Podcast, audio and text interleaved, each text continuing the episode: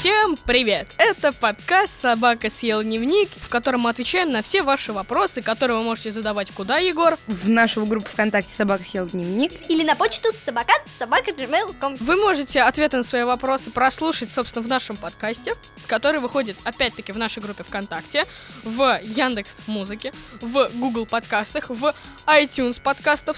Ставьте 5 звезд и оставляйте отзывы, мы их все читаем. И в Spotify. Я Ваня, Я Егор. Я Ануша. и поехали. Ануша вернулась к нам из Японии, и, наверное, она нам что-нибудь расскажет. Задавайте вопросы, дорогие подкастники. Кадима Бог, Кто? главный геймерский разработчик Хидео Кодима. Ну, нет. Ануша, расскажи про Японию. Я все время спала, потому что у меня был джетлэг. Что у тебя было? Когда в Москве утро, в Японии вечер. Я ночью не спала, а днем спала. Но я была на улице аниме, где я ходила в костюме Тоторы, со мной фотографировались. Это было очень мило. А потом оказалось, что это было коммерчески, и мой папа собирал деньги. Не суть. Продолжим. Это очень красиво. Я почему-то представляла у себя в голове старинную Японию с этими домами и кимоно и старой культурой, а получилось все довольно современно. А еще они не говорят по-английски, это очень странно. Они вообще ничего не знают, Почему? потому что им не надо. А ты общалась с ними? То есть, типа, Я, не знаю, я знаю только по-японски коничева и аригато. И это? Привет, спасибо. Это был искрометнейший рассказ Ануши о Японии. Я так и ничего не понял. Если вы что-то поняли, я пожму вам руку лично при встрече. Мы... Егор, пожал руку мне. В общем, э, давайте начинаем с первого вопроса, пожалуйста. Что делать, если я хочу начать кататься на скейтборде, но я не могу из-за того, что я боюсь, что меня начнут гнобить из-за того, что я пришел на скейт-площадку, а там все уже что-то умеют, а я нет. У меня вот просто идентичная история.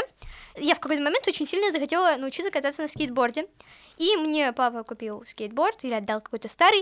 И я пошла на скейт-площадку. У меня был довольно симпатичный учитель, и он пытался меня чему-то научить. А я была очень напряжена, потому что все там делали всякое трюки, а я вообще ничего не умела. Меня учили каким-то элементарным вещам, и у меня было ощущение, будто все на меня смотрят.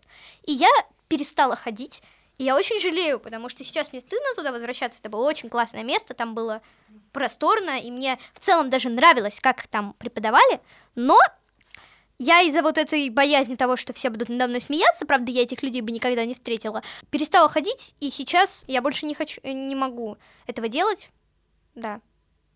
На самом деле, главное, что надо знать в такой ситуации, это, в то, это то, что ты вот сейчас такой, все, они будут на меня смотреть, но ты их больше никогда не встретишь, если там это люди, которые ты встречаешь только на скейт-площадке. Это называется пассажир в поезде. Ну, примерно как-то так, то, что э, ты можешь рассказать человеку то, что ты не рассказала близкому, потому что он потом еще будет с тобой общаться, а так человек просто узнал о тебе, может посоветовать тебе что-нибудь, и больше ты его никогда не увидишь. Ну, тут же, как я понимаю, у задающего вопрос нет учителя. В чем проблема просто не ходить на эту площадку?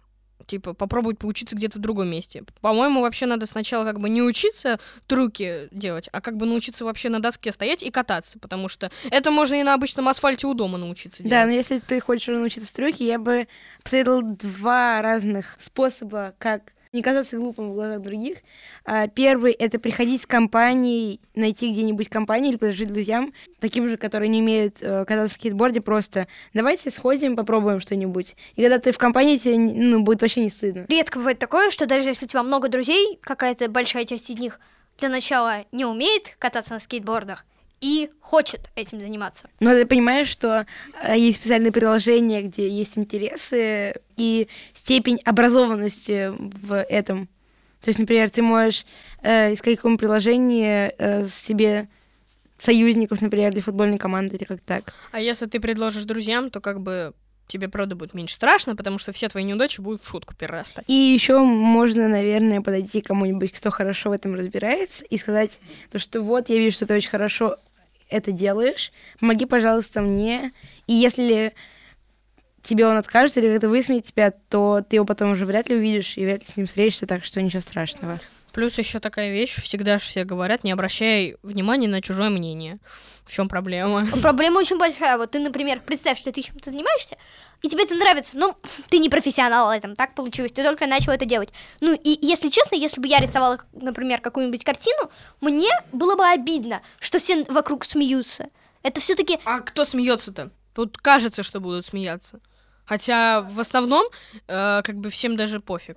Это штука про то, что, ой, на меня будут смотреть, она никогда не работает, что на тебя никто не смотрит, кому ты Всем нужен. всё равно. Все своими делами занимаются. Так что тут надо просто принять то, что ты, как бы, ну, в данном случае, как бы, грубо это не звучало, ты никому не интересен. Короче, это паранойя, то, что на тебя все смотрят и... Если честно, если человек занимается скейтбордом круче другого, он будет заниматься на скейт-площадке, а не смотреть на то, как другие люди занимаются. У меня есть история. Она немного не про скейтборд, но э, про как раз рисование, про что говорила Ануша. Дело в том, что меня бабушка отправила, когда мне еще было 9 лет, в центр Москвы, в художественную школу, чтобы я там занимался рисованием. Там был такой коллектив, что все занимались по 4 года, а я первый. И я не очень хорошо рисую даже сейчас. Я думала, что все будут мной смеяться, но при этом как-то так не получилось, и я просто не обращала внимания, что кто смотрит, что я рисую и так далее. У меня тоже была ситуация с рисованием. Я ходила на рисование, ну, начала ходить, и я пришла так, когда уже коллектив сформировался, и все умели что-то рисовать. Но тут я в какой-то момент поняла, что, типа, в, в плане с рисованием не бывает красиво-некрасиво. Есть, например, стиль карикатуры, есть стиль ре- реализм, да. Вроде да. А если Да. что-то не получается, скажи, что ты авангардист. Именно. Типа. В общем, что можно сказать? Пойми, что ты никому не нужен. Занимайся своими делами и как бы просто не обращай на других внимания. Советы от Вани. Да, все. К второму вопросу. Ребята, привет! У меня такой вопрос. Как заставить себя вставать по утрам в школу или на учебу? Не вставай. Да. Э, Иногда должны быть дни отдыха, когда просто говоришь, маме, завтра в школу не пойду отстать. Четыре раза в неделю, желательно. Да, да, да.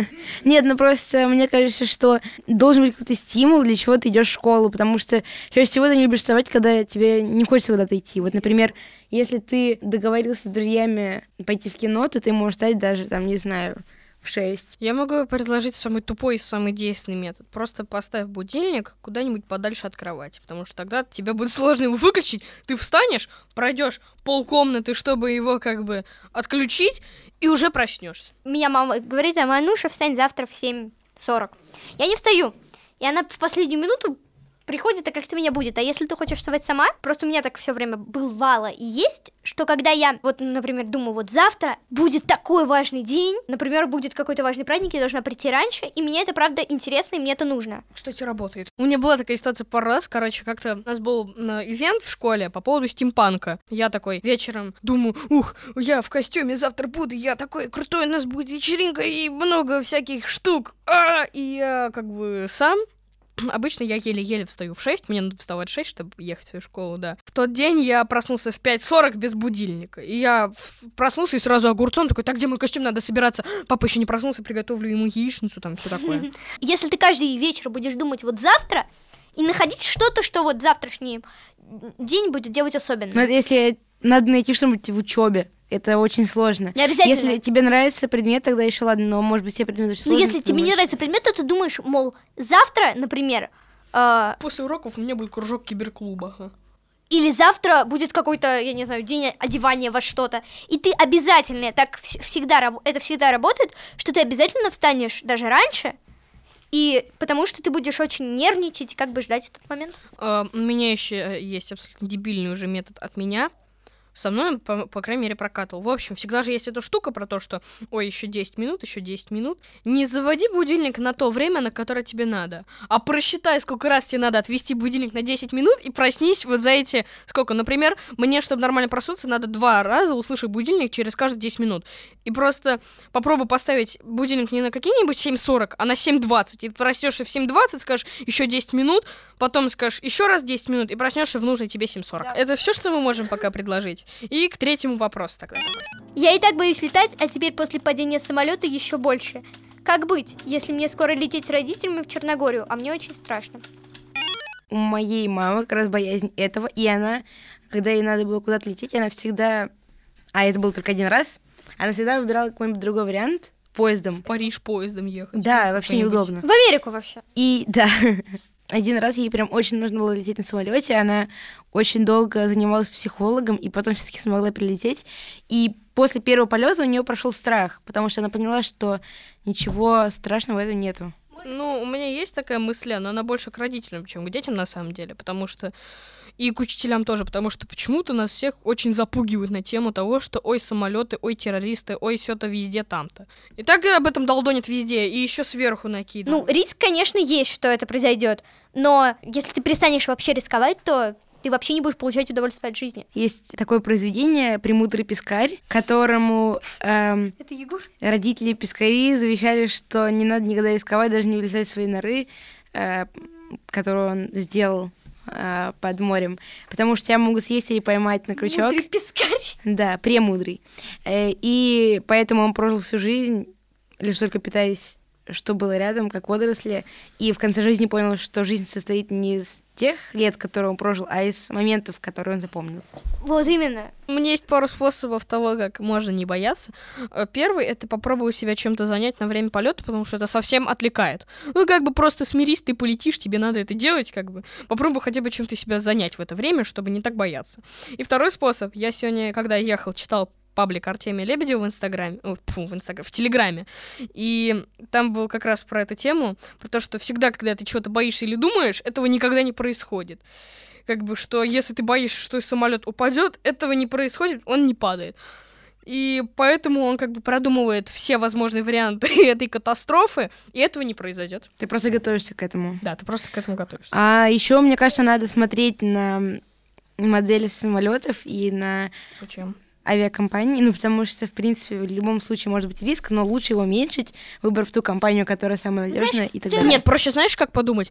Просто вспомнить, что самолеты это один из безопаснейших э, видов э, транспорта. Просто прими то, что самолеты очень, очень, очень, очень, очень, очень редко падают. И попробуй воспользоваться как раз нашими советами. Я тоже боюсь летать. Потому что боюсь, что разобьется. Но самое интересное, что я боюсь только когда с родителями летаю. Когда у нас со школы выезды, и я типа с друзьями чужу, мне как-то норм. Я очень боюсь высоты. Ну, то есть я, я не боюсь летать, но я боюсь высоты. Очень сильно. Я боюсь мозгового нагнетания. Ну, когда, например, я смотрю хоррор-фильм, для меня главное не то, что там, типа, скримеры и психологическое давление, а то, что играет эм, какая-то музыка, которая мне Русская нравится музыка.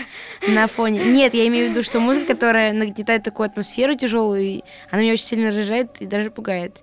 То есть э, я могу спокойно сидеть в окровавленной комнате, но если там будет играть страшная музыка, то это все. А я наоборот, кстати, очень боюсь этого нагнетания. Типа, я когда смотрел «Завороженного», это фильм Хичкока, офигительный фильм, всем советую посмотреть. Да, мама, я смотрела «Завороженного». Весь смысл э, фильма в этом нагнетании, там ничего, по-моему, страшного вообще не происходит. Только вот как раз вот это постоянное нагнетание, типа того, что там э, как раз вот мужчина этот завороженный живет в доме, и там был момент, как раз очень страшный, он спускается, он типа просыпается посреди ночи резко, он встает с кровати, он идет на кухню, очень-очень медленно спускается И ты по этой ждешь чего-то, лестнице. но при этом ничего не Типа, происходит. он берет нож, там, идет куда-то опять, он замахивается этим ножом, и следующий кадр, как он кусок колбасы отрезает. Ну, как бы, ну что это такое? Нет, а ты понимаешь, что есть такие моменты, которые слишком затянуты, и ты ну, напрягаешься, напрягаешься, напрягаешься, а потом не происходит того, что ты ждешь, например, убийства. И это напряжение не сходит, и оно у тебя остается. Это... И ежик родился, как бы.